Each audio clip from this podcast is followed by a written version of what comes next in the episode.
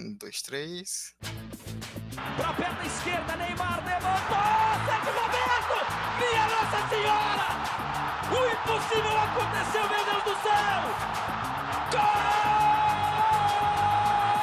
Fernando cruzou pra Paulinho, entrou na área, vai fazendo o domínio da bola, fez, botou no terreno, parou, prendeu, driblou o back, rolou pra trás, o Hernani, por Enis, emendou a guarda, é campeão! Pirlo, Pirlo, ancora Pirlo di tetto, tiro, gol! O James Milner na linha de fundo, cruzou na segunda trave, olha o gol do Lovren, gol!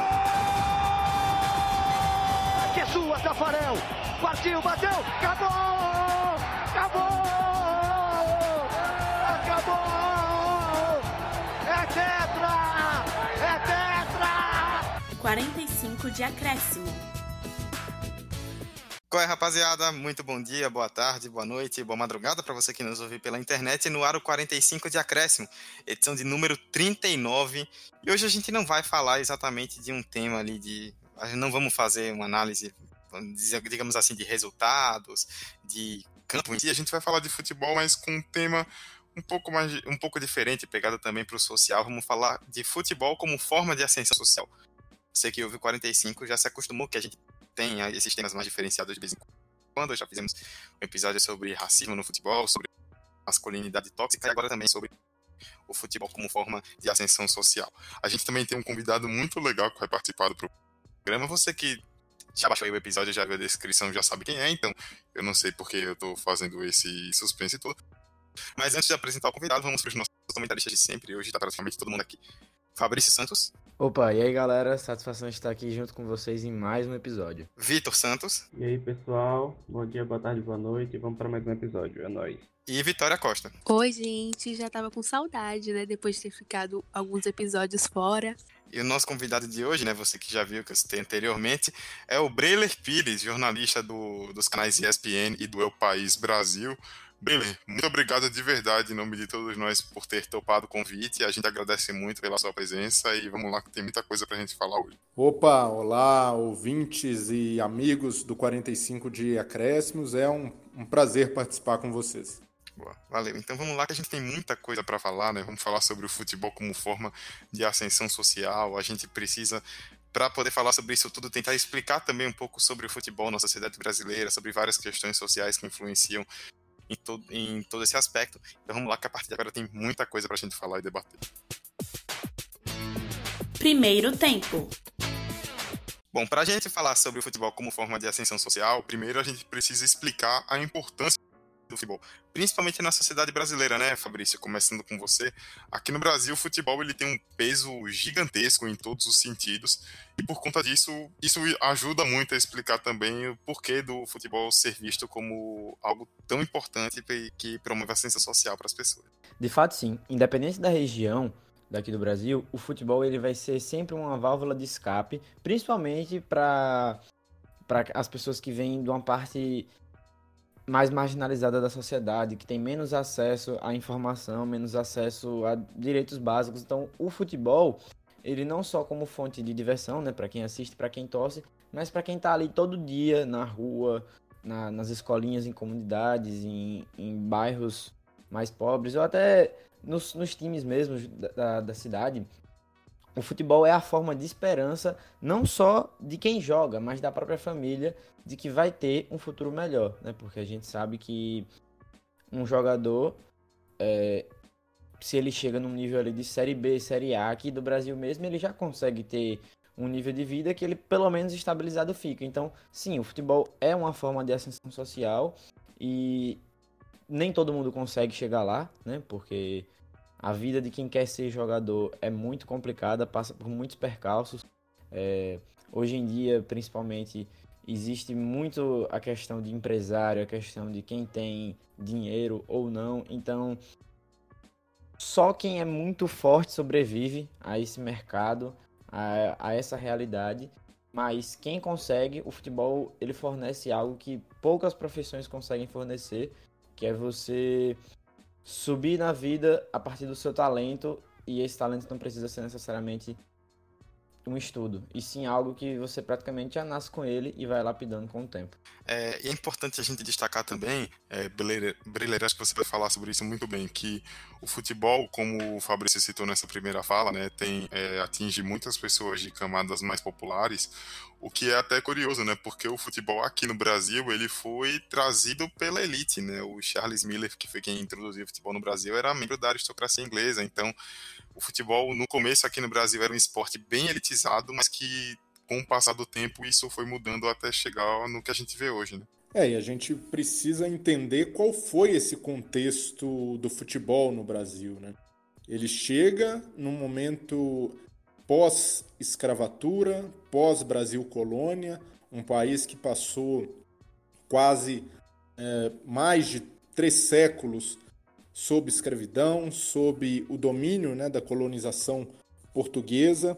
E, naturalmente, é, as pessoas mais pobres seriam excluídas desse processo de, do futebol oficial, porque no futebol informal, dos subúrbios, das periferias, as pessoas tiveram acesso ao esporte, praticavam, mas de torneios oficiais, organizados e regidos por ligas, as pessoas, os pobres, e especialmente os negros, estavam completamente excluídos desse processo. Então, é a partir daí que a gente precisa enxergar o que é o futebol brasileiro e como ele se formou e para entender como ele hoje impacta gera um impacto socioeconômico no país, porque ele tem uma indústria que movimenta mais de 15 bilhões de reais por ano, gera quase meio milhão de empregos. Então, naturalmente, esse meio vai ser visto como uma forma de ascensão social, mas também como por seu impacto cultural na sociedade. O futebol em muitos lugares, né, como na minha cidade do interior de Minas, é, representa a única forma de lazer e até de acesso à cultura para muita gente. Então, é, eu vejo que existe sim o, o apelo né, do futebol pela ascensão social que ele proporciona, mas isso, infelizmente, é uma ilusão que acaba sendo vendida pela pequena parcela dos que conseguem vingar. Cerca de 1% dos que tentam a sorte na carreira vão conseguir fazer a vida com futebol, não vão precisar de outra, de outra profissão ou de outra renda depois de pendurarem as chuteiras. E esse é um universo que esconde muitas violações, muitas crueldades, a carga emocional a que um jogador, a que um jovem é submetido nesse meio é enorme. Então a gente precisa também discutir essa fábrica de ilusões que o futebol se transformou no Brasil. É, e já puxando essa questão da, uma linha, uma linha histórica mais passada do futebol, é, a gente pode acabar pensando, ah, o futebol teve logo um negro como destaque já no seu início, como é o caso do Pelé. Mas até Pelé houve muita caminhada para a gente, para o, essa massa, essa parte da, da população mais é, que sofre mais, é os negros, pobres, enfim. Houve muita batalha dessa parcela da população e também precisou haver um incentivo dos próprios clubes. É, um grande exemplo desse, desse, desse, dessa forma de motivação de tentar ingressar essa parcela da população foi o caso do Vasco, que acabou é um grande exemplo que tem uma cultura muito forte de trazer o negro para dentro de campo. E só a partir dessa batalha, dessa insistência, de muitas. de chegar de ser barra, banido mesmo de um campeonato por conta de que o time tinha negros. Já aconteceu isso. E depois de muito tempo que aconteceu do Brasil ter um Pelé, do Brasil ter um Garrincha, do Brasil ter outros vários jogadores que vieram da favela, que vieram da, da, da parte da, de bairros mais pobres, é, pessoas negras, enfim, houve muita batalha até chegar ali em 1950, 40. É, pode parecer o início do futebol, mas já havia um caminho andado e um caminho de muita exclusão. E eu acredito que atualmente o futebol é muito visto como uma forma, principalmente para os meninos da periferia, de sair dessa vida que eles vivem, já que, pelo menos a princípio, entre aspas, é, as pessoas acreditam que para você ser um bom jogador de futebol basta você ter talento e talento é uma coisa que não se compra. Mas claro que na prática é completamente diferente. Quem tem dinheiro consegue viajar mais, consegue não precisar trabalhar e só se dedicar nisso. Então, mesmo existindo essa ideia de que só o talento pode levar a algum lugar, na realidade é um pouco diferente, mas claro que isso gera uma esperança e alimenta né, o sonho de tantos meninos. E é claro que nos outros países isso acontece também, mas no Brasil isso é muito forte, tanto pela desigualdade social que a gente tem. E o futebol é visto como uma forma desses meninos ascenderem, porque às vezes a educação não, não é tão fácil conseguir chegar lá, então o esporte, por ser visto como algo físico e não mental, que dependa de esforços de escola, enfim, acaba sendo visto como um caminho mais fácil, mas claro que não é bem assim. É, pois é, vocês tocaram em questões muito importantes, né? Antes disso, deixa eu só trazer um número aqui para poder contextualizar uma coisa a respeito do futebol no Brasil, né? Números do IBGE de 2015. É, o, o, futebol é a principal modalidade esportiva do Brasil, né? Em prática, não só profissional, mas também da população como um todo. Segundo o IBGE, em, 2000, em 2015 eram 15,3 milhões de pessoas é, que tinham por hábito praticar o futebol e a representatividade maior era justamente no grupo de pessoas de 15 a 17 anos e nos de 18 a 24 anos, ou seja, entre os mais jovens tem uma relação do que a gente falou aí. E aí tem uma questão importante que é justamente a dessa ascensão social, né, que é basicamente o, o norte aqui desse podcast.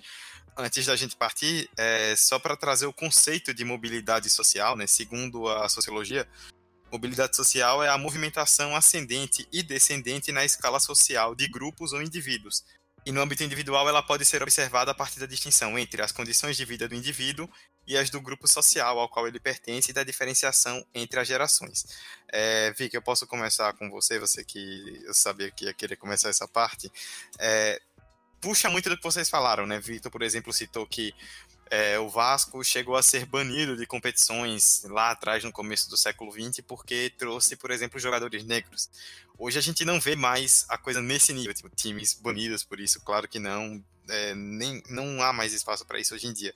Mas a gente ainda vê que quando a gente fala de mobilidade social, ascensão social por conta do futebol, se a gente pega, se nós pegarmos, né, aquela, aqueles meninos, né, aqueles garotos ou meninas também que saem lá de baixo, às vezes do nada mesmo, de terem pouquíssima estrutura, pouquíssima condição de vida para buscarem algo maior e conseguirem às vezes algo maior, chegarem em grandes clubes, conseguirem estrelato, sucesso e, e seleção brasileira, por exemplo, é, muitos, desse, muitos desses jovens eles seguem meio que um padrão, né? São negros, são de comunidades mais pobres, é, pessoas que não tiveram às vezes tanta base, que a família não teve é, uma educação muito forte e que acabam encontrando no futebol um meio de ascensão que acaba sendo meio que uma falha do Estado e da sociedade, né? Já que o Estado marginaliza essas pessoas e meio que coloca elas para escanteio, digamos assim, de maneira muito covarde, então elas acabam encontrando no esporte uma maneira de ascender. Eu acho que o futebol ele é até uma exceção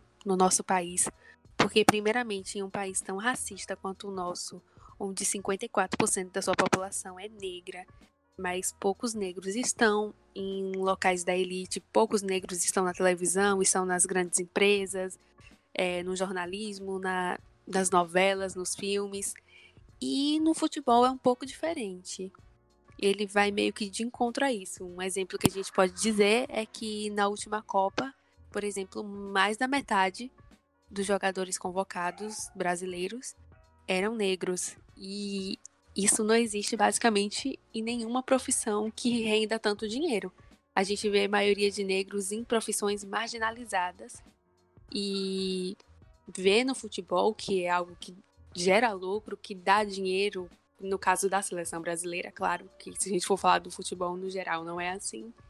Mas ver que a maioria são negros, isso gera uma esperança para os meninos jovens que assistem. Pela minha percepção, né? E aí eu falo como uma percepção de jornalista mesmo, de repórter, frequentando categorias de base, eu acho que até o perfil de jogador brasileiro tem mudado. tenho observado os clubes com maior estrutura e já há até uma predominância de jogadores brancos, bem nascidos, de que têm pais muito presentes, que conseguem bancar ali um suporte até extra clube, né, para que esse garoto se desenvolva, que observa também naturalmente no futebol uma forma de ampliar seus rendimentos. Então eu acho que o, o negro e o pobre no Brasil tem sido cada vez mais marginalizado e até de uma modalidade popular como o futebol. Porque onde esses garotos menos favorecidos se desenvolviam antes? Era nos campos de várzea, em comunidades, é, em até comunidades rurais, né, fora das grandes cidades. E hoje esses espaços têm sido cada vez mais reduzidos. A gente já não observa tanto tantos campos de várzea. Aqui em São Paulo, por exemplo, os campos de várzea ou estão sendo dizimados né, pela especulação mobiliária ou substituídos por campos de grama sintética, que tem uma utilização regrada, não é qualquer um que pode chegar e jogar como antes acontecia. Então, eu acho que o processo de marginalização e exclusão dessas pessoas tem crescido, e aí a gente amplifica isso para o contexto dos estádios, né, de torcedores, a gente vê uma. A população negra sumiu dos estádios, especialmente depois da, do processo de arenização do futebol brasileiro, né, com construção de novos estádios para a Copa do Mundo. Então eu, eu vejo que, com preocupação, é um esporte que notabilizou por seu caráter popular, por proporcionar ascensão social a muita gente, e eu temo que ele, com o tempo, passe a excluir mais do que incluir. E eu acredito que realmente a tendência é que venha mesmo aumentar o número de jogadores que são brancos, que são da elite. E acho que isso tem muito da, da tecnologia hoje que ajuda no treinamento. E quem tem condições para isso vai poder é, se dedicar mais, vai poder investir nisso. E fora que quem já vem de uma família com condições pode se dedicar exclusivamente ao futebol e quem é da periferia às vezes tem que trabalhar, sobra pouco tempo para treinar, ainda mais hoje que o treinamento individual do jogador faz tanta diferença. Então, eu acho que a tendência pode ser realmente a vir jogadores brancos, ricos, não tão essa coisa como acontece agora. Então, justamente isso que, que Vic falou sobre a necessidade de quem, quem vive nas favelas, quem tem menores condições, não poderem ter o foco completo no futebol. Eu joguei durante dois, três anos na base do Sergipe aqui, e isso foi algo que eu vi de perto. Certos, certos garotos da minha idade mesmo, eu devia ter o quê? Meus 13, 14 anos na época. Certos garotos eles deixavam de treinar, ou então não podiam participar de competições, porque tinham que ajudar em casa né? Ou então não tinham o dinheiro para pagar a competição, já que num clube aqui como o Sergipe as condições já não são tão grandes, então a gente precisa investir no nosso próprio bolso. Então, detalhes pequenos que vão atrapalhando a caminhada. Também outro exemplo interessante já aconteceu dentro da minha família mesmo, um primo meu que jogava muito, foi chamado para diversos times, Vitória, Bahia, Ceará, times grandes aqui do Nordeste, e ele não pôde ir, porque tinha que ajudar em casa.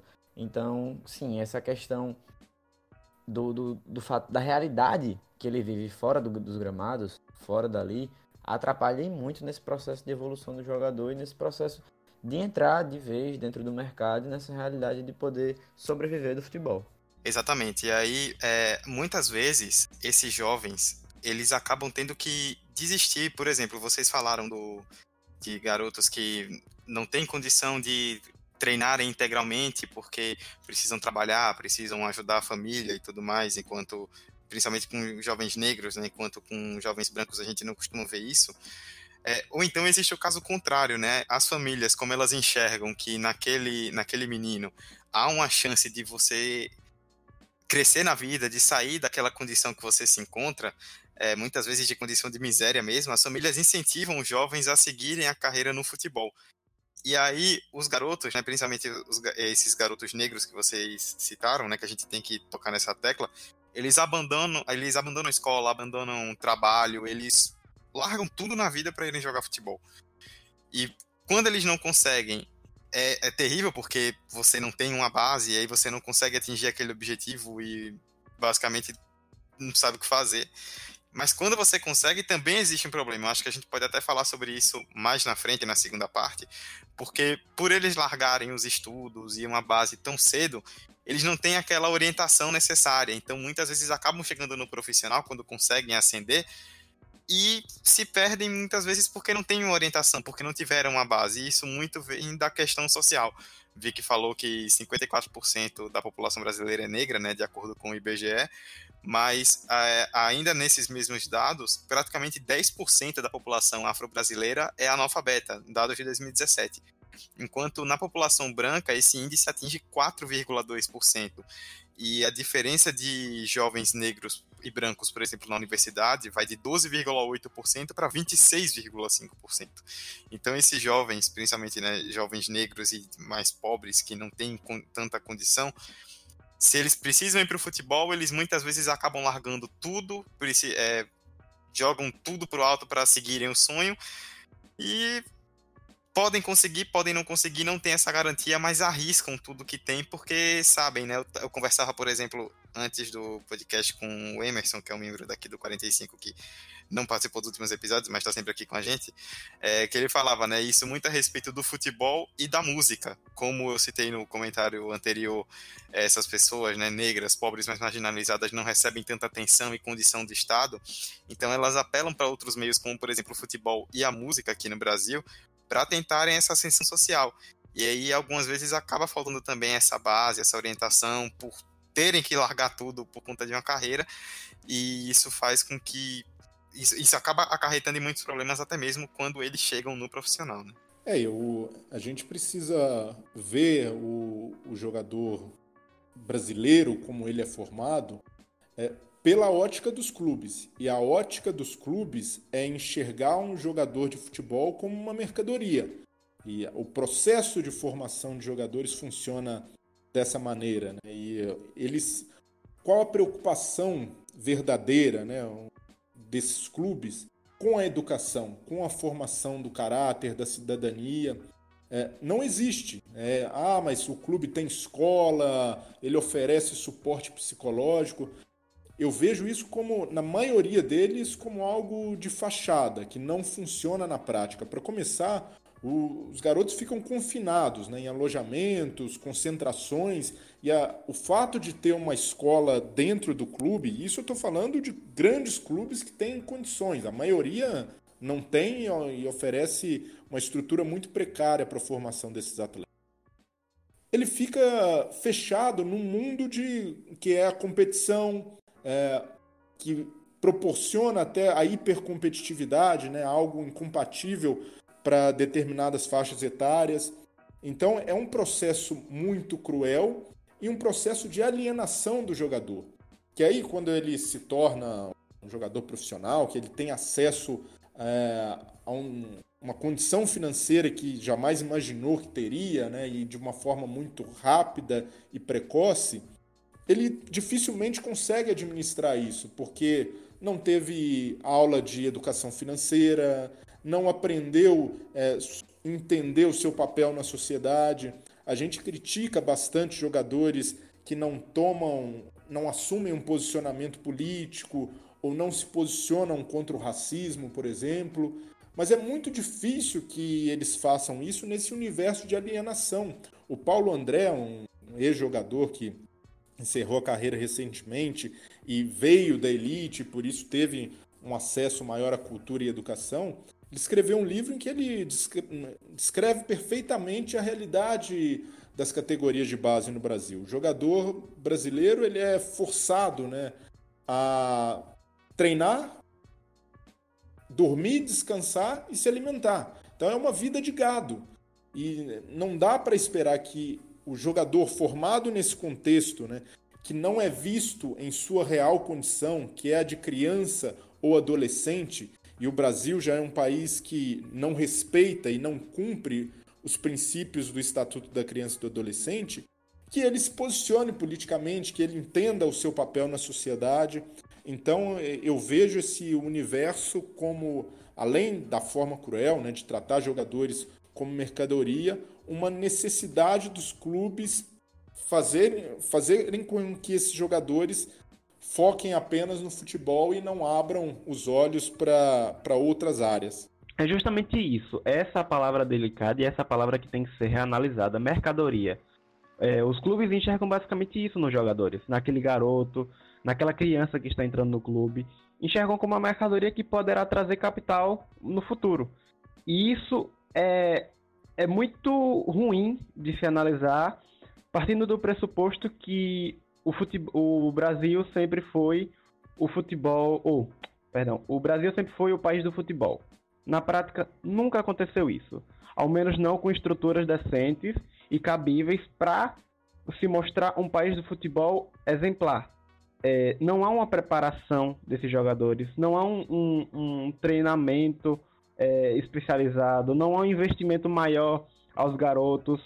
É, a gente fala o país do futebol, mas a gente vem para um estado como Sergipe e acaba acontecendo isso que Fabrício falou.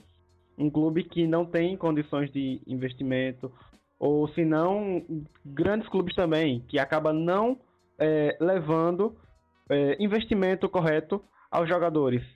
E aí, aqueles que conseguem ter investimento, aqueles que conseguem ter, é, ter uma, um melhor acesso a, com melhores tecnologias, com melhores ferramentas para se manter de maneira mais confortável e preparada, são os privilegiados da, da classe. É, são brancos, são pessoas mais ricas, e aí acaba excluindo aquela outra parcela da população, que são os negros, que são o pessoal da favela, os pessoal da periferia. É, então é muito, muito. Esse eu acho que é o ponto-chave que deve ser modificado, só que eu acho que não, não, não vai ser modificado. Até porque é, o Breyer tocou no ponto de que essa visão do futebol mais popular está sendo um pouco abafada. E isso é preocupante justamente porque o futebol agora brasileiro está tendo uma visão de maior mercadoria. Sempre foi. Mas agora é grande mercado, a gente vê muito investimento nos clubes, a gente vê o muito mercado europeu, chinês, enfim, olhando para cá, e isso acaba fazendo empresários e pessoas de alta classe que já estão, é, pessoas brancas, pessoas é, da, da classe mai, da maior, que já estão no topo, acaba excluindo essa, essa, esse setor popular e acaba, é, como eu posso dizer, uma, uma maneira de privatizar o futebol a determinada classe. Então é preocupante essa ao a gente ver jogadores sendo usados como mercadoria. Essa palavra do Breler acho que tocou bastante no, no, no problema X da questão. E aí, só para a gente complementar, né? Voltando, puxando um pouco disso, voltando também para o que a gente citou a respeito das origens do futebol aqui no Brasil, né? Era um esporte bem elitizado, um esporte destinado a pessoas mais ricas, a pessoas brancas. É, hoje em dia a gente vê esse movimento, né, com pessoas, com negros, com mais pobres, mais marginalizados aparecendo no futebol, né, tendo essa questão da ascensão social como possibilidade que a gente falou. Mas além de todas essas questões, a gente vê que é algo que acontece muito dentro do campo, né? Porque fora do campo ainda é um ambiente bastante elitizado. A gente vê, por exemplo, como o Brady citou a questão da arenização, né? Os estádios, os entornos dos estádios cada vez mais caros. Até para você assistir futebol pela TV hoje é cada vez mais caro. É, encargos de poder nos clubes, né? Dirigentes, presidentes e tudo mais. É, você encontra sempre pessoas que vieram de classes mais altas. É, treinadores, por exemplo, é difícil você encontrar algum treinador que veio de uma classe mais baixa. É, se não me falha a memória, eu não vou lembrar exatamente, mas é, a gente estava falando da questão dos negros, né? Só tem um treinador negro na Série A, se não me falha a memória, que é o Roger do Bahia. Então, todas essas questões, elas têm sido um pouco mais, entre algumas aspas, derrubadas dentro de campo, mas fora de campo a gente ainda percebe que é algo que precisa ser bastante superado. Eduardo, eu queria só fazer um, um adendo, né? Lembrando, vocês são de Sergipe. Eu, em 2013, para uma matéria da revista Placar, fez um dossiê sobre abusos sexuais em categorias de base, que infelizmente é algo muito comum e recorrente no meio. Treinadores, preparadores, dirigentes que se aproveitam da sua condição para abusar sexualmente de crianças e adolescentes que têm esse sonho de se tornar em jogadores. E teve um caso de Aracaju em que um olheiro, né, na verdade era um falso olheiro, recrutava garotos de várias cidades né, do, do Nordeste e os reunia em Aracaju, num, num alojamento com estrutura precária, e segundo né, as investigações da polícia, ele dopava esses garotos antes de cometer os abusos e, na verdade, o futebol era só um pretexto para ele explorar o sonho e desses garotos. As famílias tinham que contribuir mensalmente com uma quantia e era uma, uma realidade bem bem precária que eles viviam e não, não foram levados para fazer teste, não acabaram não não vingando no futebol. Mas esse caso ajuda a mostrar como o futebol do. A gente tem esse futebol do grande centro, principalmente no Sudeste, mas o, o outro espectro, que é de clubes menores e de regiões que têm menos tradição é, de grandes clubes ou de participação em grandes campeonatos, especialmente de, no interior, né, de, de norte e nordeste, são ainda mais marginalizados, esquecidos e oferecem estruturas que muitas vezes são desumanas, né? E a gente pode até encaixar, enquadrar esse tipo de categoria de base como trabalho infantil. E como a CBF não faz nada para mudar isso, os recursos estão centrados nesses clubes maiores, nos clubes dos grandes centros e dificilmente a gente vai ver essa realidade mudar. Esse tipo de violação é cada vez mais comum no, no, universo do futebol e das categorias de base, até porque muitos pais, observando o futebol como talvez a única maneira de ascender socialmente, acabam fechando os olhos para alguns crimes e algumas violações a que os filhos são submetidos para que eles mantenham esse sonho e a esperança de ser um muro, um muro de arrimo da família.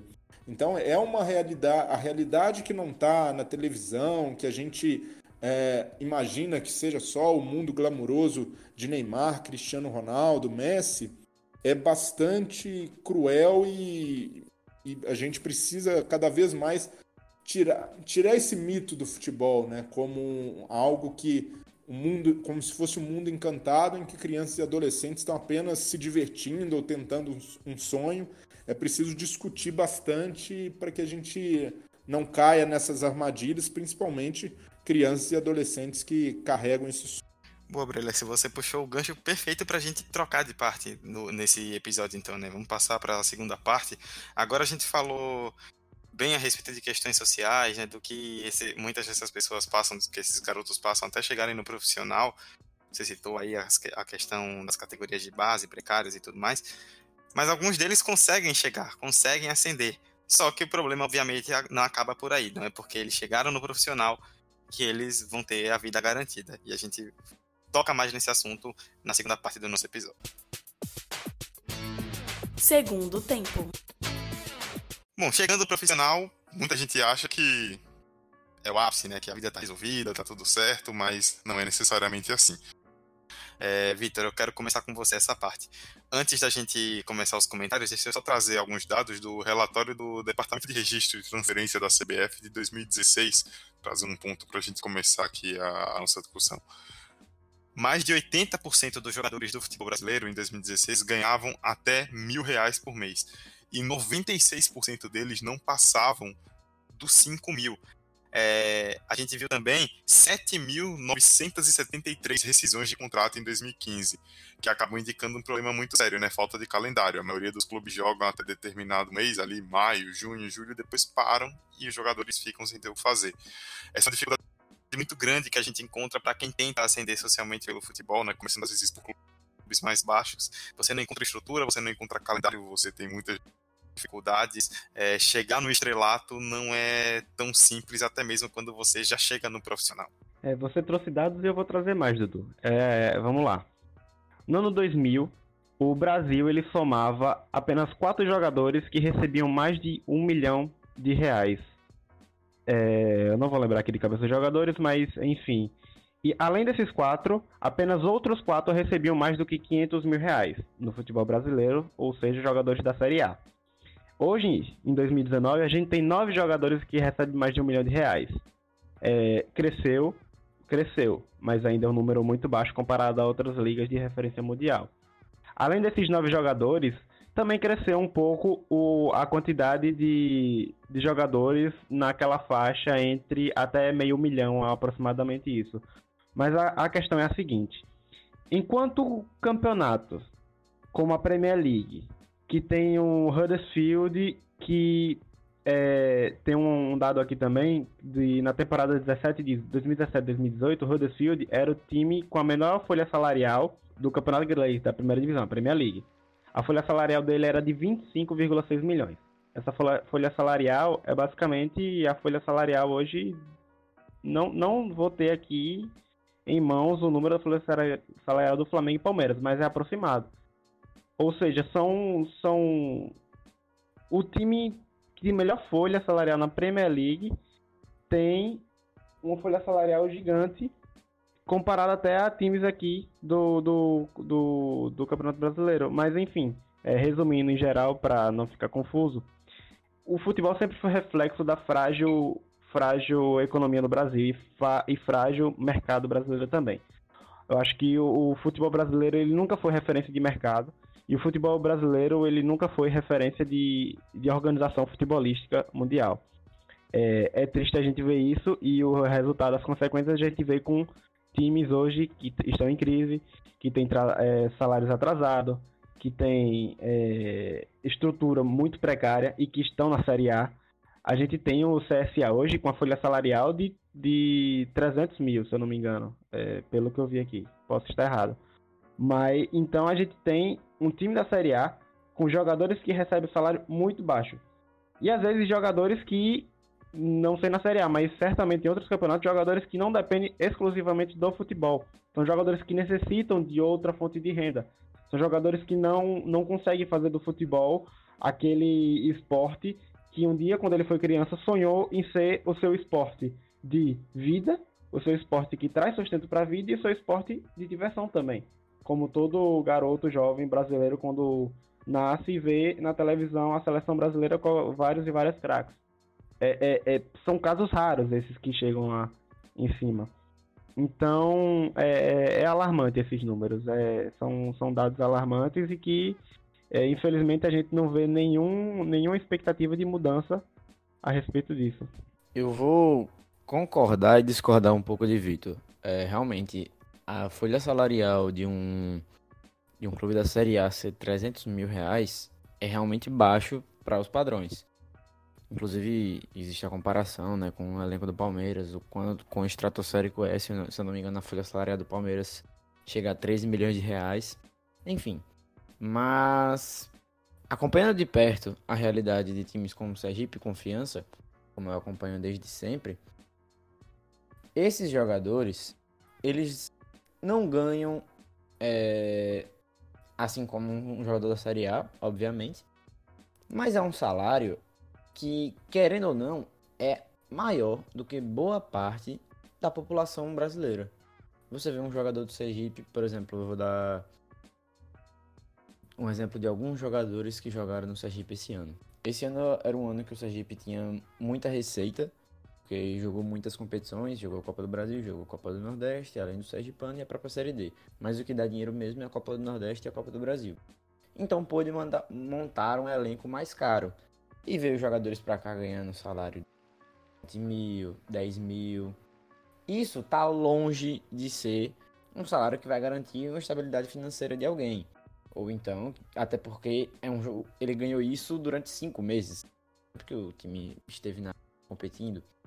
E claramente é muito diferente do salário de grandes clubes. Mas se você for analisar, o jogador, quando ele chega em um certo patamar, por mais que ele trabalhe durante menos tempo, porque o jogador normalmente, quando é de clube pequeno, ele vai pulando de lugar em lugar, onde tiver para jogar ele vai, mas ele vai ganhar mais do que boa parte da população. Ganha aí seus 900 mil reais por mês. E quando a gente fala em jogadores da base, aí sim o problema é grave. Porque até em clubes grandes, se o jogador ele não tiver atenção dos grandes holofotes desde cedo, ele não vai subir ganhando um bom salário. Eu já vi diversos casos de jogadores de clubes como São Paulo, Santos, Cruzeiro, que subiram para profissional ganhando mil reais, mil e quinhentos, dois mil. Ou seja, o jogador, quando ele tá base, ele ganha muito mais uma ajuda de custo do que necessariamente um salário. Esse dinheiro, por exemplo, pra gente, 20, 19, 21, ganhar dois mil, três mil reais é muito dinheiro. Porque a gente não tem nenhum compromisso. Mas normalmente esse cara, ele tá inserido num cenário onde ele tem que ajudar a mãe, ele tem que ajudar o pai, ele tem que ajudar a tia, ele tem que ajudar a irmã. A família depende dele. Então, se ele não vingar, ele não vai conseguir se sustentar. E aí, realmente, é... realmente o problema do quanto esses jogadores recebem vai ficar latente. Mas. E realmente é a maioria. A maioria sofre muito até chegar em algum lugar. Passa ali um tempo no sub-23, porque não é aproveitado, e começar a rodar em clube de série C, série D, série B, até se achar, e às vezes não se acha, e realmente continua num cenário muito deplorável, mesmo que seja um cenário que está à frente de boa parte da sociedade. Mas a gente tem que lembrar que o jogador, inclusive a gente escuta isso de várias entrevistas, quando ele entra em campo, ele não está representando só ele. Ele está representando ele e mais umas 10 pessoas da família dele que esperam que ele vai vingar, que ele vai render e que ele vai poder dar uma vida melhor e uma vida digna a todos. Exatamente. E a gente citou algo no primeiro bloco que é importante, né? Que aí agora a gente pode até falar mais nessa segunda parte. É... Existe o atleta que chega no profissional, né, que consegue superar todos esses problemas, chega até lá, consegue chegar num clube grande, ter um salário ali mais estável, algo muito, muito, muito, muito bom, como vocês já citaram até, principalmente em relação ao, ao básico ali do trabalhador no Brasil, mas aí ele não tem a orientação correta, ele não tem a base necessária de vida, muitas vezes porque como veio de é, regiões mais pobres de situações mais marginalizadas de vida não tiveram oportunidade de ter essa base. E aí chegam lá, começam a ganhar muito dinheiro, é, não sabem exatamente o que fazer, como gastar, como lidar com isso, da mesma forma que sobem, acabam caindo e veem as carreiras e até as vidas serem é, virarem de cabeça para baixo, né?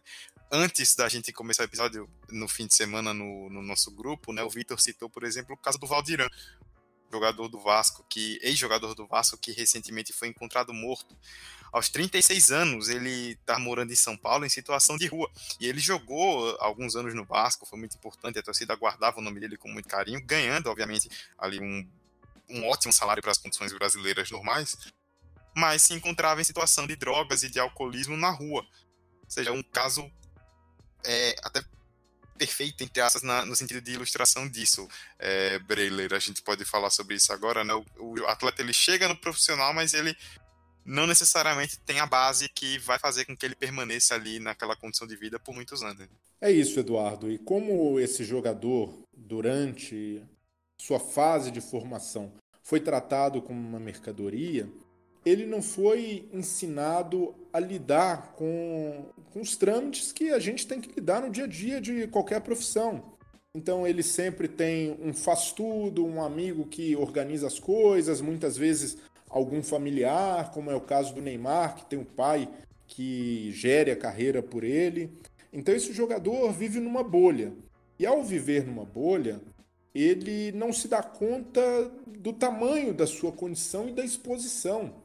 E, e até surreal, né? Que assim como o Valdiran, a gente tem vários outros casos de jogadores que acabam descambando para o alcoolismo, para o uso de drogas, é, e também é muito comum também, a, como o futebol é um reflexo da nossa sociedade, a violência machista, né? Vários jogadores envolvidos com é, feminicídio, agressão, estupro, reproduzindo uma cultura machista que é muito forte no futebol e como eles não tiveram esse suporte escolar, eh, estiveram por muito tempo afastados da família, muitas vezes falta alguém para oferecer essa instrução. Então a gente tem o caso de Jobson, do Bruno, condenado pelo assassinato da Elisa Samúdio, é, do Robinho também, que foi condenado em primeira instância por estupro. Muitos casos que a gente olha a condição do jogador, onde ele chegou, de imaginar o Bruno, né, como um goleiro já cotado para a seleção, é, condenado por um assassinato. Então, é, falta. Isso é um, uma evidência de como esses jogadores são formados ou não formados, né? Mas e aí a gente é bom repetir um, um, uma parcela muito pequena. Eles representam a minoria da minoria que consegue chegar à elite do futebol. Porque no começo eu falei que a gente, o Brasil viveu mais de três décadas de escravidão, mas isso na, no aspecto formal. Porque na, na prática a gente observa que a escravidão ainda é muito presente hoje com o trabalho escravo, ou a escravidão moderna. E isso também acontece no futebol. Eu não sei, o Fabrício falou sobre a boa situação do Sergipe, né? Eu confesso que não sei como está a estrutura financeira do time hoje, mas a maioria dos times do porte de Sergipe, de confiança e de vários outros que não têm a mesma condição financeira dos grandes clubes é de, de penúria, de oferecer condições muito precárias, de é, colocar o atleta de que em tese seria profissional em alojamentos que não oferecem mal mal comida, uma refeição por dia. Então é uma realidade de um, um, trabalho escravo, que e aí esse jogador pode ter ali no contrato com o clube um bom salário, mas muitas vezes ele nem recebe, porque o clube não tem condições de pagar, e aí ele precisa entrar na justiça, esses processos demoram 5, 10 anos. Enquanto isso, como esse jogador não sabe fazer outra coisa que não seja o futebol, como ele não estudou, não tem qualificação, ele fica dependente desses pequenos contratos, contratos que às vezes duram 3, 4 meses e muitas vezes sem receber. Então, essa é a realidade da maioria dos jogadores de futebol e que não tiveram uma formação mínima para pelo menos tentar seguir uma outra carreira caso nada dê certo no futebol, ele não consiga alcançar essa elite. E a boa condição do Sergipe, ela é um fato isolado, né? Um fato isolado que aconteceu esse ano, porque nesse ano o clube disputou muitas competições e ainda é isolado para o profissional. Né? O time profissional que estava com uma folha salarial maior do que em outros anos, time profissional que estava com boas condições, mas a base, a gente aqui, principalmente eu tenho muita propriedade de falar porque passei alguns, alguns anos jogando, a gente é acostumado a ver que se tem um treinador no time X, ele normalmente vai angariar vários jogadores. Então, se ele vai time Y, ele leva esses jogadores com ele. Então, não existe estrutura para se criar boas promessas. Questão de poder dar ajuda de custo, poder de fornecer um conforto aos atletas. Um exemplo é que agora teve Internacional e Sergipe. E pelo sub-20, o Internacional, uma equipe muito melhor, goleou. E tinha um empresário assistindo o jogo. E ele veio e levou o melhor jogador do Sergipe. Porque a família pediu 10 mil reais ao clube para ele ficar. O time não tinha esse dinheiro. O empresário pagou os 10 mil reais, pegou o passe do jogador e levou embora. Então, assim, é, a condição boa que eu falei foi algo isolado. Por exemplo, ano que vem o time já vai ter só o estadual para jogar, então já não vai ter dinheiro. Clubes muito mais sobrevivem do que existem, do que evoluem. E aí, só para a gente poder completar, Vi, que eu deixo com você, é, tudo isso que a gente já falou durante todo esse episódio culmina nessa questão, né? Que o futebol ele é visto como um ponto de mudança, de ascensão social para muita gente, mas que na verdade acaba refletindo muitas dificuldades que a gente já encontra na sociedade, né? Às vezes quem vê de fora acha que pode ser um mundo ideal, que é o mundo dos sonhos, mas quem acompanha o futebol de perto sabe que está longe de ser assim. A gente vê muitos problemas, muitas questões sociais que tão refletidas, né, na, na, que acontecem né, na nossa vida como todo ali diariamente, sendo refletidas também nessa busca por ascensão no futebol. É, só quem tá lá dentro dessa realidade que sabe o que realmente acontece. É, isso até me lembrou um dado que eu vi, que eu não lembro exatamente o número, mas, por exemplo, mais de 90% dos jogadores eles recebem menos de 5 mil reais. E claro que esse não é o, o salário que as pessoas acreditam que um jogador receba, porque as pessoas é, imaginam muito aquele ideal do jogador que recebe milhões, basicamente, que é aquele que está no sucesso, mas ali é uma minoria. Quando as pessoas falam em jogador de futebol, pensam que só existem aqueles que são ricos, que têm uma vida muito boa financeiramente falando, que vive naquele glamour, mas é uma parcela muito pouca. A realidade é completamente diferente. Então, aqueles que vêm de baixo e conseguem chegar lá, eles são uma minoria. Não dá para usar aquilo como base para nada. Claro que pode servir de exemplo para inspirar, para criar esperança para os meninos, mas infelizmente é a exceção e não a regra. E a gente sabe que por ser algo que está na cultura do brasileiro, o futebol ele pode ser aprendido de qualquer forma, sabe? Até de uma forma despretensiosa. Então, é claro que pode acontecer de um menino que está na periferia ter esse talento, jogar de brincadeira e daí realmente mostrar um talento de verdade e chegar no topo, mas é muito complicado, não dá para se iludir com isso, nem viver uma vida baseada nisso, como muitas famílias se sacrificam. Os meninos, como vocês falaram, sacrificam seus estudos. Então, realmente, é uma coisa que tem que ser pensada com mais calma, não é? Infelizmente a realidade não é tão fácil quanto parece. Exatamente, né? Depois dessa reflexão final da Vicky, a gente encerra esse debate por agora. E antes da gente encerrar de vez o podcast, vamos pro depois dos 45 com as indicações da semana. Depois dos 45. Depois dos 45, com as indicações da semana, deixo aí aberto para vocês indicarem o que quiserem para o público nesse episódio. Bom, minha indicação hoje não vai ter a ver com futebol, mas vai ter a ver um pouco com o tema, né? Lançou recentemente Netflix uma série chamada Sintonia, que ela conta a história de três jovens que moram na favela de São Paulo e que são amigos desde a infância e agora já entrando na vida adulta, cada um vai tomando um rumo diferente na sua vida, de escolhas e como as coisas chegam para eles. Então, como a gente falou muito nesse episódio sobre as pessoas que vêm de baixo, a forma de ascensão social, então a série ela trata um pouco isso, né? A forma como cada um vai crescendo dentro da sociedade com escolhas diferentes. Um é cantor, a outra sai de uma vida conturbada para ir para a igreja e o outro é traficante. Então, ambos amigos, am oh, ambos, perdão, os três amigos, os três sempre juntos e cada um crescendo dentro das suas escolhas. Então, essa é a minha indicação, Sintonia da Netflix, que foi dirigida por Condzilla. Bom, é, a minha indicação tem a ver com o tema e, e vai estender mais esse debate que é bastante necessário sobre a respeito dessa, dessa questão social do futebol.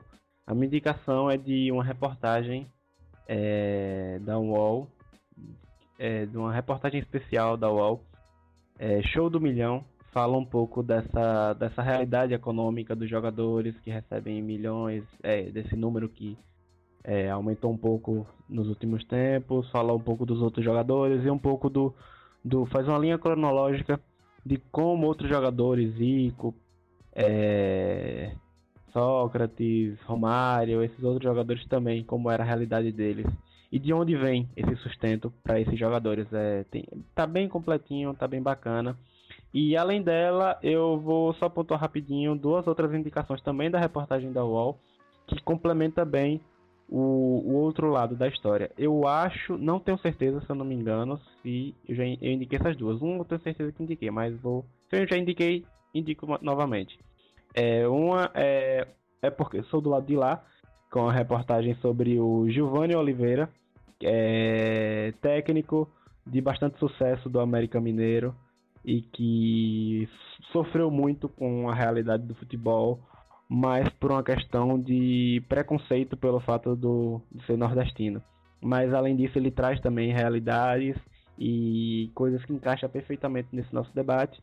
E a outra, e a outra reportagem é do Flávio Donizete, é, campeão mundial pelo São Paulo, que também é um exemplo de jogador, de jogador que teve dificuldades com as drogas e tudo, e o título da sua reportagem é O Corpo Pede a Droga. E também complementa muito bem esse nosso debate. Então, deixo a vocês essas três reportagens que preenche e estende muito bem esse debate muito importante. Bom, minha indicação é um clássico, O Negro no Futebol Brasileiro, do grande Mário Filho, que ajuda a entender não só as origens do futebol no Brasil, mas também é muito sobre o racismo nosso de cada dia. E também um documentário que eu tive o prazer de participar, um documentário da Vice. Então, quem quiser procurar no YouTube, é só digitar o nome do documentário, que é Bicha, e é sobre a homofobia estrutural no futebol brasileiro e toca em vários assuntos que a gente tratou no podcast hoje. Bom, a minha indicação é que vocês acompanhem um grupo, né? É o, a, que tem página aí na internet, nas redes sociais, você pode encontrar aí facilmente, que é o Flamengo da Gente. Eu estou indicando o Flamengo da Gente, né? Que é um grupo formado por pessoas do clube, torcedores principalmente, é, com a pegada de trazer o Flamengo mais para o lado popular, né? Que é o que ele realmente é. é eles estão fazendo uma campanha bem legal chamada Nós Não Esquecemos que é para lembrar das mortes dos 10 garotos no incêndio do Ninho do Urubu no último dia de fevereiro. Isso tem muita relação também com a questão das condições da base que a gente falou aqui nesse episódio. Muito daquilo do que aconteceu ali se aplica para o que a gente falou e eles estão fazendo essa campanha que está ganhando aí muitas aulas da torcida. É, várias famílias do, de garotos mortos ainda não tiveram negociação concluída com o Flamengo então isso tem causado uma polêmica muito grande e eles estão fazendo essa campanha. Nós não esquecemos do Flamengo da gente, então acompanhem a campanha deles, sigam o pessoal do Flamengo da gente, que com certeza eles ainda vão bater muito nessa tecla, que é o que realmente precisa acontecer. Bom, é isso. Ficou um pouco mais longo do que normal, mas o tema merece, né? E eu espero que você que ouviu até aqui tenha gostado desse episódio. É, antes da, dos recadinhos finais, vamos nos despedir.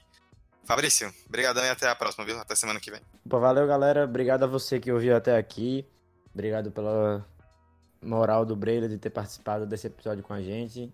Muita satisfação de assistir você na ESPN sempre e ter aqui com a gente para esse debate bacana. Acho que deu para ter uma conversa muito legal. E é isso. Até a próxima. Vitor, valeuzão até semana que vem, viu? Valeu, Dudu. Muito bom estar de volta nesse episódio e comentar e debater com vocês um tema muito importante. É, valeu, Breila, por ter aceitado o convite e por enriquecer esse nosso debate hoje. É, parabéns pelo trabalho de sempre e até a próxima, pessoal. Vicky, brigadão e até a próxima. Até a próxima, gente. Foi muito bom estar de volta, né? Depois de alguns episódios sem participar. Valeu, Breila, pela participação. Valeu todo mundo que escutou. E até o próximo episódio.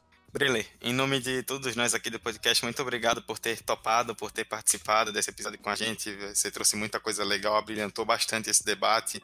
É muito sucesso para você aí na vida profissional, no que for seguir, portas abertas aí sempre aqui no podcast. E mais uma vez, muito obrigado por ter vindo. Eu que agradeço, Eduardo, Vitor, Fabrício, Vicky. Foi um prazer participar do programa com vocês. É sempre bom discutir o futebol fora da caixinha e muito bom ver também estudantes de jornalismo comprometidos em tratar do esporte mais popular do país da forma como ele merece, né?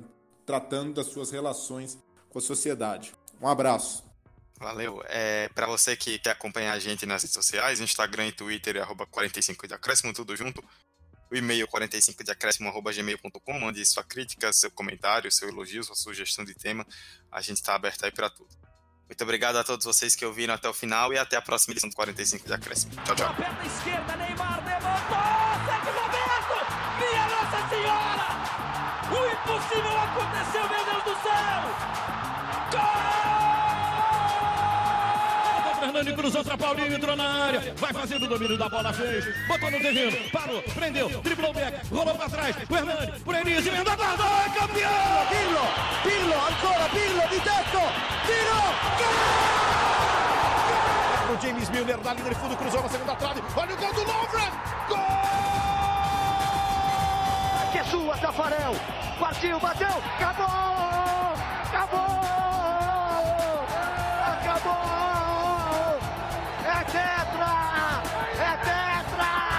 45 de acréscimo.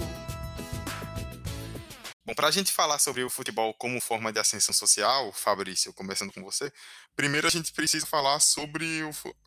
Nossa, eu ia começar com o Fabrício ele caiu. Fabrício, eu ia começar com você e você caiu, velho.